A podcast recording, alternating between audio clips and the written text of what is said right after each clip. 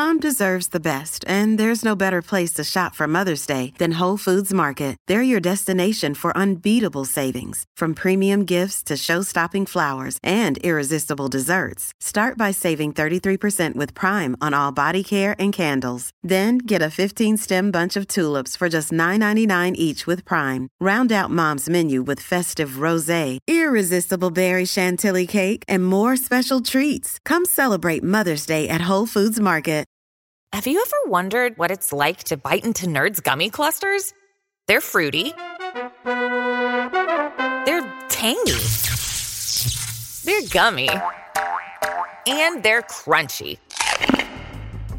Nerds Gummy Clusters, a union of fruity sweet gummy and tangy crunchy nerds. Unleash your senses. Shop now at nerdscandy.com. Another day is here, and you're ready for it. What to wear? Check. Breakfast, lunch, and dinner? Check. Planning for what's next and how to save for it?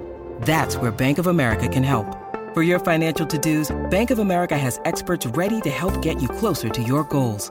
Get started at one of our local financial centers or 24-7 in our mobile banking app.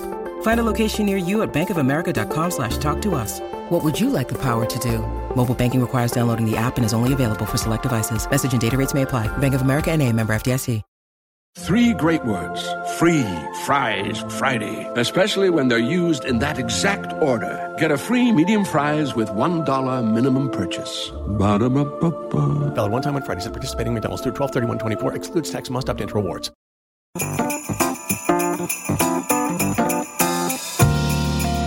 Hello, you're listening to the BBC Good Food Christmas podcast with me, Tom Kerridge.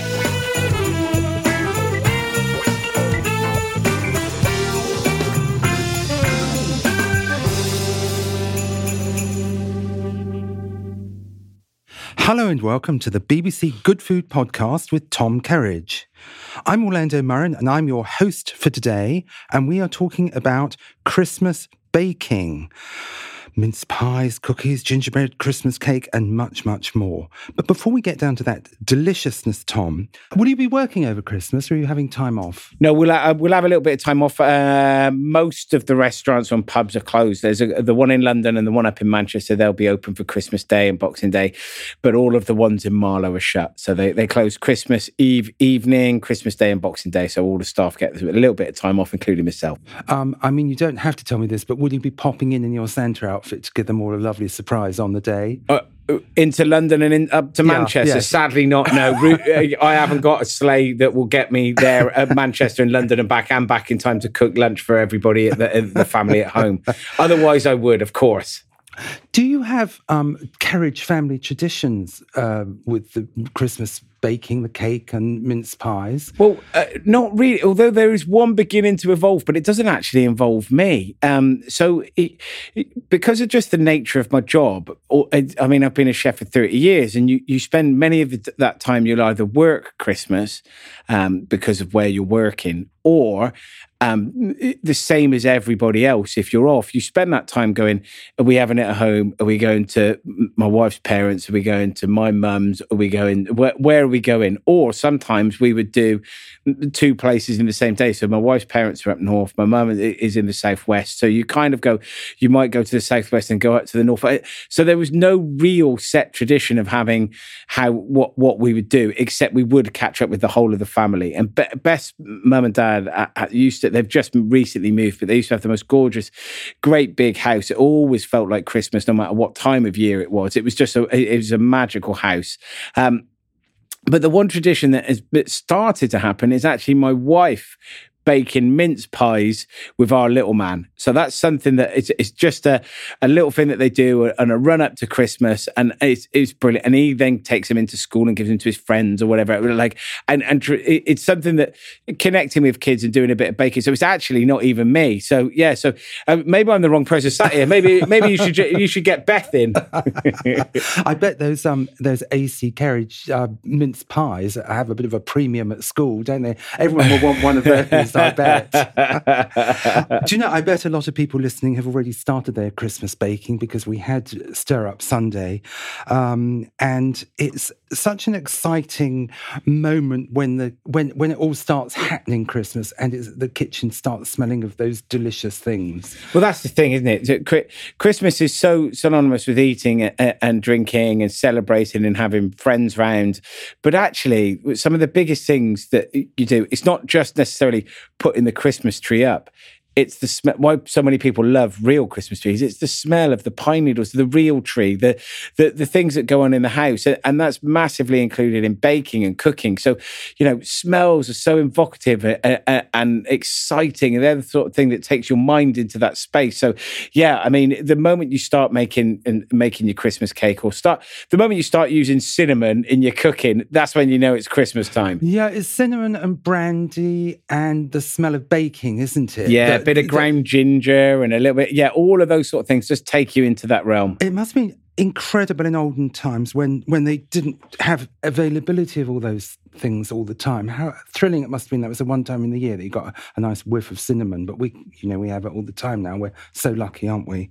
We are. I think. I mean, it's a completely different podcast, isn't it? The whole idea of the spice trail and where it came from and how it comes in. But those traditional old English spices that you take, you think of of nutmeg and mace and cinnamon and ginger, uh, uh the cloves. You know, just like the smells that come through, and then and then mix that with some orange, and all of a sudden you really are taken into that Christmas realm, aren't you? It's just it's a wonderful time of year it's for that. So evocative.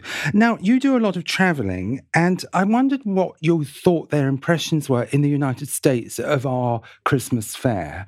I mean, what what would they th- make of Christmas cake or Christmas pudding? Because they don't really have them. They have have Christmas Christmas food, but not those things, do they? No, they celebrate in a much more in a in a, in a kind of a sweeter tooth, particularly when it comes to desserts. But you know, they still hugely celebrate the turkey, the idea of sitting down and having, and, and again, it's a big thing about. It's more of that the holiday time of them having friends and family around. So it's all done for the same sort of reason. But yeah, I'm not quite sure what the complete view on Christmas cake would be there. I've not been in the states at Christmas time. So it'd be, yeah, um, Christmas cake uh, um, or Christmas pudding more more to the Christmas point. Christmas pudding, I think, is difficult if, if it's not a taste that you were brought up with, I'm not quite sure what you'd make of it because it has that very dense, suety kind of taste to it, doesn't it? It's not just that. I mean, it's quite splitting and divisive in this country, and I think it's probably a 50 50 shout of most people who do or don't like it. Sprouts, isn't it, really? Yeah. Do, oh, yeah, but Sprouts. Like it or love it? Absolutely. Come on, Sprouts are amazing. I mean, yeah, like, if, you don't, if you don't like Sprouts, it's because they've not been cooked properly. if you don't like Christmas pudding, it'll be because you don't like the flavours. We're going to talk about um, Sprouts in a separate podcast to do with sides and starters. So save save yourself for, for the sprouts. But um, do you make uh, Christmas gifts at all? Edible Chris- Christmas gifts, or do the do you make them in the restaurants for your favoured customers? No, we well we we did a point. We did one year. We did a load of individual Christmas puddings. Then we did we we, we did some uh, to, oh, to, ser- to serve or to or to sell. No, to, to sell, give, to give. sell, and to give away as yeah. gifting. Yeah. Um, and then we also went through the period at, at, home. We did like some shortbread snowmen that we then decorated that Acey gave to his close friends and teachers and things like that at school.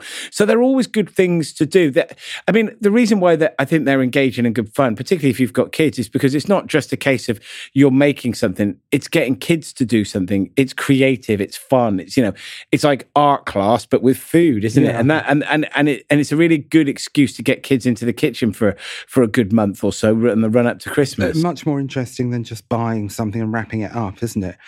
Are there any Christmas sweet things that you're not keen on that don't do it for you? I mean, no, that's a ridiculous sentence, isn't it? I mean, who who who isn't keen on sweet things at Christmas? I get, you know, I it, some people will swerve the Christmas pudding and want to have one of those chocolate Yuletide logs, like essentially a Swiss roll covered in chocolate butter butter icing, and you just go. Actually, I mean, even that's lovely and delicious. I mean, for me, Christmas is a celebratory time. The sweet things are there uh, to enjoy. Uh, you know, the smells of baking, even if it's a bought in product from your local bakery or your local shops. I mean, there's nothing wrong with just every everybody just sitting down having a lovely time. You know, it's a short period of time. Make the most of it and enjoy the time that you've got.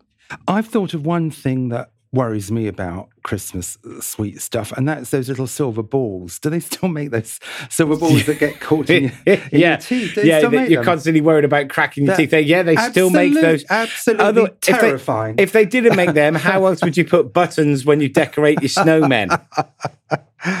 Well, I think one could pick those off or, or choose a different mince pie if, if you get if you get them on top of it.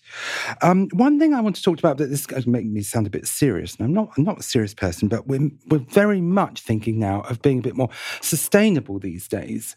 And I'm going to be trying. Well, I've already started to try to use less foil and paper and plastic in the kitchen. Are you making a concerted effort in the restaurant with that sort of thing? Because Christmas, it, you know, it's a high. You use a lot of stuff, don't you? Yeah, well, I think over the years we, we've been very fortunate that within the trade that things like molds and baking sheets and whatever uh, we started using a lot more in those the way the silicon comes in and, Yeah, and that could amazing, constantly yeah. reusable. And it started off.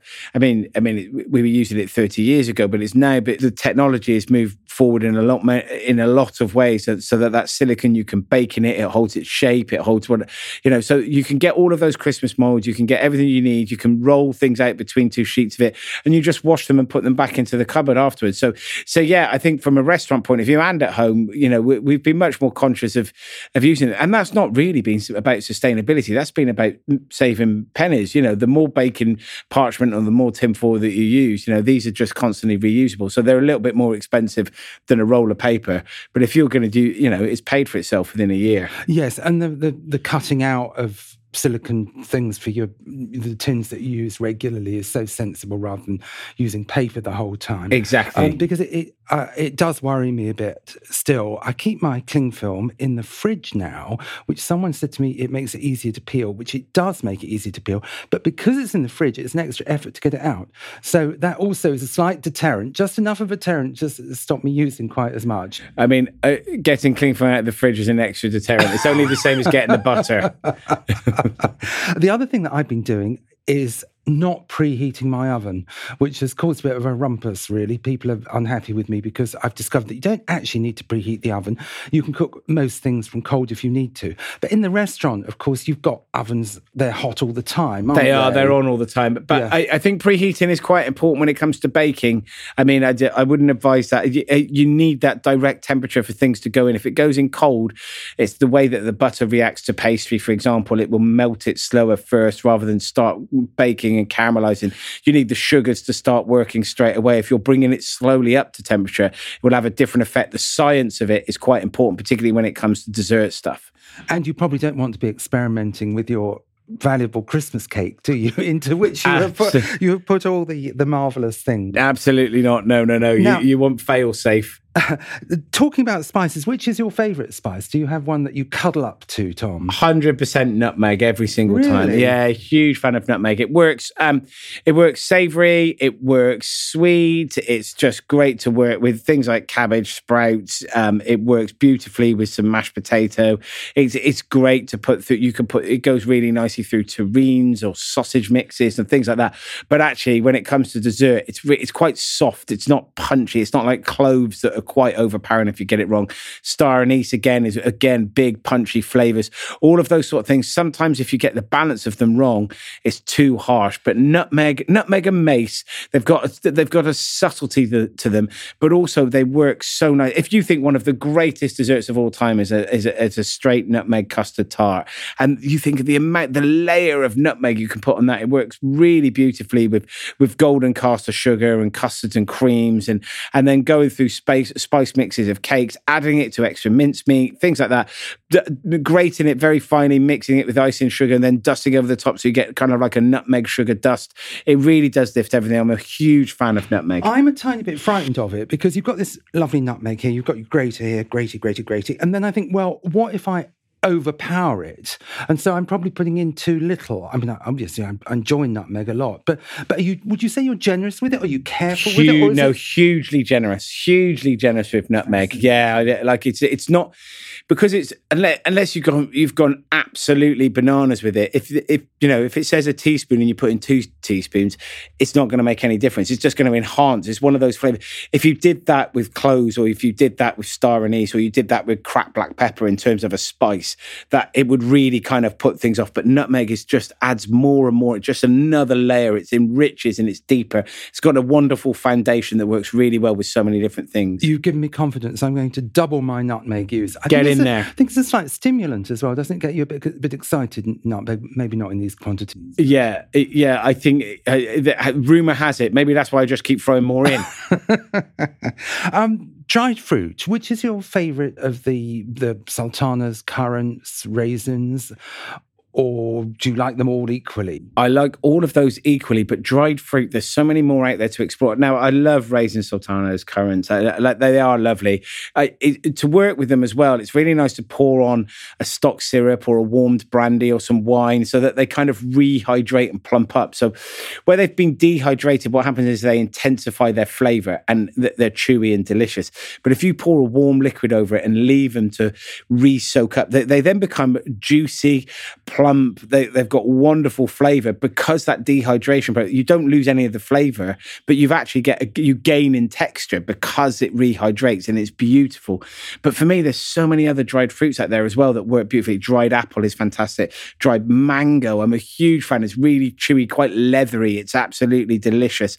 But uh, and also little dried nuggets of strawberries and cherries. Now they Yeah. are stunning dried strawberries like whole strawberries that have like go down to the size of tiny kind of like small small raisins they're absolutely delicious they're fantastic And you end up with a sort of jewelled look because you get the reds and in there. Do you remember Angelica in the olden days? I that do, bright yeah. green stuff. Do you ever use that nowadays? No, no, no, no. I, I stopped using that since uh, as well since I left home and my mum's made Christmas cake. I think, yeah, no, it's not. But I, I do like the natural fruit, and then and obviously dried apricots, one of the you know the big one that everyone knows and recognizes. But they're lovely, and so if you've got a recipe that is 500 grams of of, of dried raisins or sultanas or currants. Do 250 grams of raisin sultanas and use the uh, add it up with the rest of a different dried fruit. Add to it, add flavor because they all work the same sort of thing and they just give different flavor profiles and they're lovely to use. We've actually got um, something rather delicious sitting in front of me to taste, which is your last minute Christmas loaf cake. Yes. Which has exactly that in it. We have raisin sultanas, cherries, dried figs, and mixed peel. There we that. go. And all of those have been come back to life by um, lying around in brandy for a, a, a couple of hours. Yeah, like So like, I- like I a like a boozy bloke some point over Christmas in front of the telly, lying around in a, in brandy. But yeah, I I'm mean, hoping it's, that I can t- tempt you to taste a bit of this because the- our marvelous liberty has been the, baking the last away. minute thing is a, is a is a little bit of a it's not it's not like something that you can can just go I'll make that for you know I've got 20 minutes spare let's do it. But it's last minute in terms of bits and bobs of ingredients you've got. And there is a there is a process and there is a recipe to it. However you know the dried fruit you can mix about you can change you know all the, the ingredients that are in it the added bits. If you haven't got dried figs it's no problem. Use dried apples. If you haven't got you could just use complete sultanas if you want to do. if that's all you've got it's no problem but the last minute thing is a case of having something to make quickly that's done if you know you've got people coming over tomorrow you ain't got time to get to shops you've got a few stu- store cupboard ingredients and you can knock it together to sit down and have a cup of tea late in the afternoon I noticed with this also that um, instead of feeding the cake, that, that idea where you put in a tablespoon a week or a couple of tablespoons a week on top of the cake, you you pour 100, 100 mils of brandy over the whole thing the moment it's out the oven. That solves that, doesn't it? and that's the best way of doing it because it's when it's hot all of those pores are really open. So it's as it as it soaks down as it cools i'm just telling you as i'm eating it it's delicious. Mm, as it cools it contracts. So once it comes out of the oven and it's hot and everything's puffed up a little bit like a souffle you know like all cakes they'll contract just a little bit come away from the sides which is easier for you to take them out of whatever tin or loaf that it's in but if you pour the hot liquid over it at that point, then it, it acts like a, a warm sponge. It soaks it all up, and then as it contracts and moves away, then it kind of traps all that lovely booze or whatever flavor it is you put into it. That is really boozy. I, I, I love that. And it, you, you kind of get the brandy in the first in the first taste of it as well. Again, it just feels very seasonal, doesn't it? It feels it feels like a, a, a lovely kind of a, fruity loaf Christmas cake. uh, Just you know, it's the sort of thing that you want with a cup of tea when friends come over over Christmas. Are you fussy about peel? Because I've got a friend who goes um, travels 50 miles to buy citron peel in great pieces and then chops it all up for his mother's ancient recipe for Christmas pudding. But you can buy chopped peel in a little tub, can't you? You can buy chopped peel in a little tub, but buy the best ingredients that you can get hold of. And if each one is an individual type, something that's quite artisan, something that's quite, you know, you know, individual and well looked after, then definitely, definitely go find it, go get it. Yeah, I think it's quite a lot of trouble chopping up this peel, he says, because it's a, it's quite kind of stiff and hard. But I think it, it it's a kind of pale, as you say, it probably comes from somewhere very exciting, and it's part of his little Christmas festivity. I think it's, it's driving to get the peel, and it'll be the same with nuts as well. You know, it's it's the same with all ingredients. You you know, you can find beautiful things anywhere. But you know, if you had a little individual place that does wonderful nuts that are roasted and stunning, rather than everything you get in a supermarket, is pretty much comes from uh, mass produced because they have to fit into supermarkets, and they all do a great job, and they're all fine, and they'll all tick a box, they all do a job. For example, this loaf cake that we're eating in front of us is great, it's perfect. But if there was some little individual guy that you knew that did the best nuts, and there was another person that did the best fruit peel, and there was another person that did great unrefined sugars, or another person that did fantastic, beautiful, um, kind of like unsalted butter that you knew. You know, all of those. Yeah. And if you bought the best ingredients across the board, I mean, one, you probably have the most expensive cake in the world, but hey, it would probably be by far the best Christmas cake or loaf cake you'd ever get. Well, because these these Christmas baking things all have a lot of ingredients in them, by getting better and better ingredients, you're accruing better and better stuff, aren't you? You, you end up with something absolutely wonderful because you've got 25 items in it, all of which are the best that you can get. Yeah, exactly. But also, for your friend's point of view, if he's doing just like a really nice standard cake, then recipe that works is amazing. But the thing that takes it to the next level, the thing that gives it individuality, and the thing that makes it super special is the fact that there's this, you know, small little artisan guy that does the mixed peel that makes also as well the most beautiful beautiful thing about that is it's a historic and a, ha- a, family like heritage style recipe. And that's what it's all about. He may not be able to spend christmas with his mum but actually having a piece of that cake connects it. It's connections to family. It's connections to friends. It's reminiscent of memories and and all of those sort of things. That's a, like a family tradition i imagine. A piece of that cake makes him think oh this is amazing. And it makes you feel warm and inside about christmas. And you know if you can get hold of bits and bobs like that then all the better for him. We hear about it a lot actually as famous peeler yeah does he tell you a lot? Absolutely. Yeah, his, his mum's 90 this year. So, wow. so uh, she's you know, it's been going a while, this tradition, hasn't it? um, I wanted to ask you about the, where do you stand on the the almond paste, as I think it's correctly called, the marzipan? I don't know why, when I was a kid, we called it marzipan, but now I think we're meant to call it almond paste and the royal icing. Do you like all that stuff, or do you, are you one of the guys who peels that off and eats the cake? So as a kid, I used to take the marzipan off all the time. I used to just uh, like uh, go, I don't like it. I take it off, but now I absolutely love it. So I don't know. I think marzipan works for two reasons for me. One, the flavour of things is it's amazing. It can be quite overpowering. Okay, so it can be a little bit too almond essence, a bit strong. So yeah. you want to try and uh, roll it out quite thinly. But uh, the other reason why it works really well is because it really does help you make your cake look amazing. It gives it a wonderful color. And it's like wrapping it up in a parcel. And then if you're going to ice it afterwards, you can create all sorts of designs. It's a lot easier to stick your icing on top of marzipan than it is on top of a, a, a, little bit of a knobbly and gnarly cake, you know, where it's been baked. So, for two reasons. One, flavor wise, it's great, but just go careful. Maybe buy the best marzipan that you can find, not too strong in the terms of the, the essence that goes through it. But two, it does really help make your cake look lovely. So, I'm a big fan. And if you don't like it, it's quite easy to peel off because I've been doing it for years as a child. yeah, you could give it to the birds, I think, if, if, you, if you really. Or me. Don't, don't want to, or you indeed. um, how do you do your mince pies? Do you have a, a do you pastry all the way around, or do you? There are a lot of toppings. I'm amazed both with the the cake decorations and the toppings for mince pies. Where do people get these ideas from? The good food is stacked with ideas. that's month. it. You, you know, we, have seen so over the years imaginative. That, that's well, incredible, isn't it? I mean, that's through through magazines like BBC Good Food, but also through television programs that you know are hugely in, embrace baking and people's interest in it. So the idea of crumble toppings, different pastries, different things that go on the top, all of those sort of things. Meringues, d- d- exactly. Stars, yeah, all sorts of things that go on. Yeah, you can do all sorts. But for me, the perfect mince pie is still always a, a kind of quite a short sweet paste that is actually relatively thick. So normally when you do it for a lemon tart and things like that, you do a nice thin, crisp kind of base. But I love a mince pie because I, I think that you've got to have the, the, that kind of shortbread pie. But the pastry is incredibly important to it. It's not just the filling. It's almost like I like him almost like a big fat biscuit is probably the best way of describing him.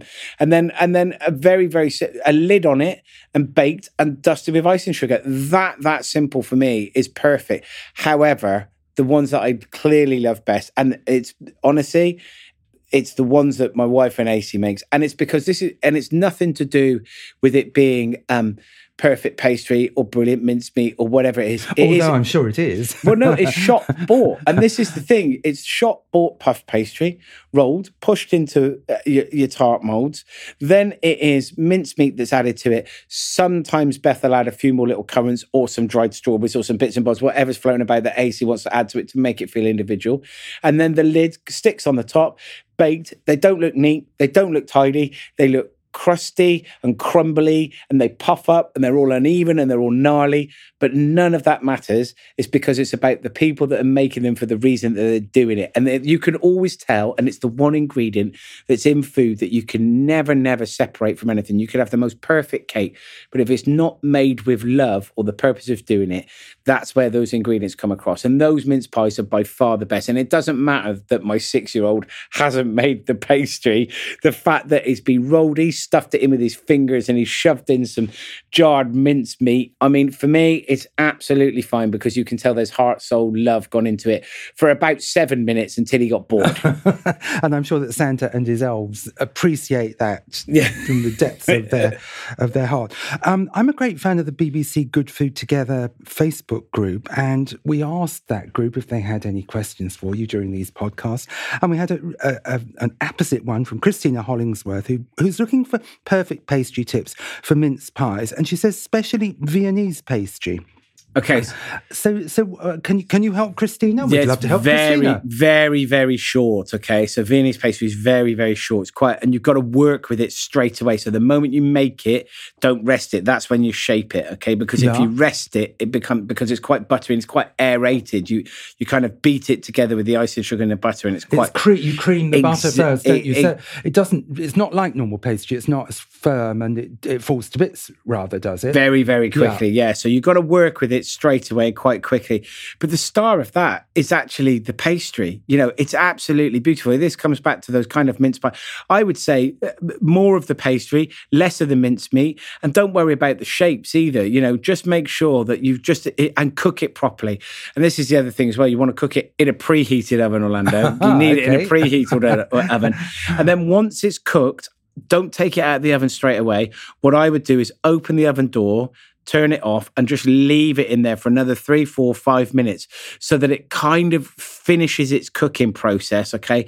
Cools down in the oven. So it just continues, and you'll end up with a slightly darker browner bits around the outside, but will just ensure that it's been lovely and crisp. And, and that's a method you can use for all pastries, but it'll work ever so well with the Viennese kind of pastry. And there's that famous thing of when you whatever you bake, whether it's cake or mince pies, li- once you've got it out of the oven, leave it for ten minutes to to kind of firm up because otherwise th- things fall to bits, don't they? Exactly, and it's that contraction bit, exactly Yes, the same as we talked yeah, about the cake. Yeah. a, it just becomes a lot easier to get out the molds as well. Any secret Santa gift ideas to surprise Acey? Well, he, he won't be surprised if he's listening to this, but um, no, I mean, I mean, just anything that's fun, baking wise, anything that molds that you can cut out. If you're looking for things for kids, shapes are always the best. Like things that you can make so many different things. And then the pre-bought, you know, like the fondant icing, lots of different colors. Get buy yourself loads of those because they're not very much money. They keep for ages, and you can roll them and make those shapes that you want. Once the biscuit, whatever it is, is cooked, you can decorate. You can create scarves. You can create hats. You can make all sorts of. They're always really good, fun things to do whilst baking with kids. and how old is he now? He's six. Well, he is six. Four days before Christmas, so twenty first of December. He's go- so it's a so cry. It's a crazy couple of weeks in his world, Does my do- world, like the, our world. Like it's the. I, I say crazy. What I mean is it's the most expensive two weeks ever. um, do you do a gingerbread house? No, uh, we, yeah, we have. We did one last year, but it didn't last very long. um, and then we did two last year. One that we decorated um, uh, very, very quickly, and it didn't. It looked more like a gingerbread kennel rather than a house. so, but yeah, they're great fun to do. They are, great. but you can also have. You can buy ready-made kits of them as well. So if you're if you're too work because it's to get a six year old to concentrate for that amount of time by the time you're baking it and doing it and what it, I mean, it's a little bit much. So last the last year we bought one that was ready made biscuits and you have to kind of build it together with the icing that was really good. So more like leg- culinary Lego. Exactly Yeah, that. Yeah, yeah. yeah, But they are brilliant to do. They are They're great. Huge fun. I only made one once, really complicated one. I loved um, measuring it all up. And it did feel like you were an architect because you had to get this roof to stick on somehow. Yeah, it takes And ages, doesn't it? I- It's, it's, I think it's I it's for it kids who are a bit older. Mine collapsed. So not when I wasn't there. It it subsided horribly, and then I had to go and take away this wrecked gingerbread house, which turned all gluey as well because I put lots of sweets on, and they got that, that sticky thing that happens to sweets when they're in the fresh air. You got your cement ratio wrong there, mate. I mean, yeah, that's where that's where your problem. You got your Santa cement ratio and the water mix wrong. I think I'll stick to a Stollen next time. I've never made a Stollen. Have you made a Stollen? No, never made a Stollen. No. There's some the German baking is very in at the moment. Isn't Very, it? isn't it? Yeah, German, Scandi baking, all of that sort of stuff, like uh, um, laminated doughs that have been like crossovered into cakes, all of that sort of stuff. But yeah, but that that's next level. That's next level skill set. We're, Well, we're talking we're talking about whacking a load of fruit together, sticking it in a loaf tin at the minute. I mean, that is next level baking there. We'll save that for next year. The, the, Yeah. the, the sequel next year. I'm going to have another portion of this fabulous Christmas loaf cake, but we've also to celebrate the end of our of this Christmas podcast. We're going to pull a cracker. All right, let's do it. Okay. We okay. Okay, three, two, one. No, Did that I sound lost. genuine? Well, I hope so because it's actually genuine. I've ended up with the with the bum end of a Well, cracker. That, was Uh, mine. You, and now this you've one you need to get. Okay. Make sure you end up with it. You've, should- see, you've won it twice. They should have an end See that, that's, mark that, who's going to get that's, that- that's my standard Christmas. That no matter how many Oh, crackers got- I pull, oh, I've got a sticker to somebody else always That's really wins nice. the, the gift. So with that, I would like to wish everyone listening a very happy Christmas baking season and may your cakes and puddings and mince pies be exceptional this year. Thank you, Tom, for a million and one tips and a whole load of fun as usual. It's an absolute pleasure. I just want to let you know why our Christmas trees so bad at sewing. Why are they so bad at sewing? They always drop their needles. Thank you. Goodbye, everyone. Thanks for listening. And if you like today's Christmas recipe, tune in to Tom's bonus cook along episode tomorrow. and that was the BBC Good Food Christmas podcast with me, Tom Kerridge. Happy Christmas.